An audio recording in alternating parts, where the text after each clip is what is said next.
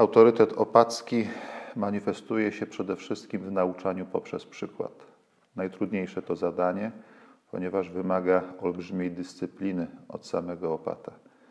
Ale i dzisiaj również nauczanie i wszelkie działania, przyjawy autorytetu objawiają się przede wszystkim przez życie. Święty Paweł VI przypomniał w latach 70., że świat dzisiejszy nie potrzebuje nauczycieli, tylko świadków. A jeśli jeszcze szuka, słucha nauczycieli, to tylko dlatego, że są świadkami. A zatem, skoro chcemy, aby ten świat się przemieniał, dajmy przykład chrześcijańskiego życia poprzez rozważanie Ewangelii, y, naśladowanie Jezusa Chrystusa i życie konsekwentne według Bożych przykazań.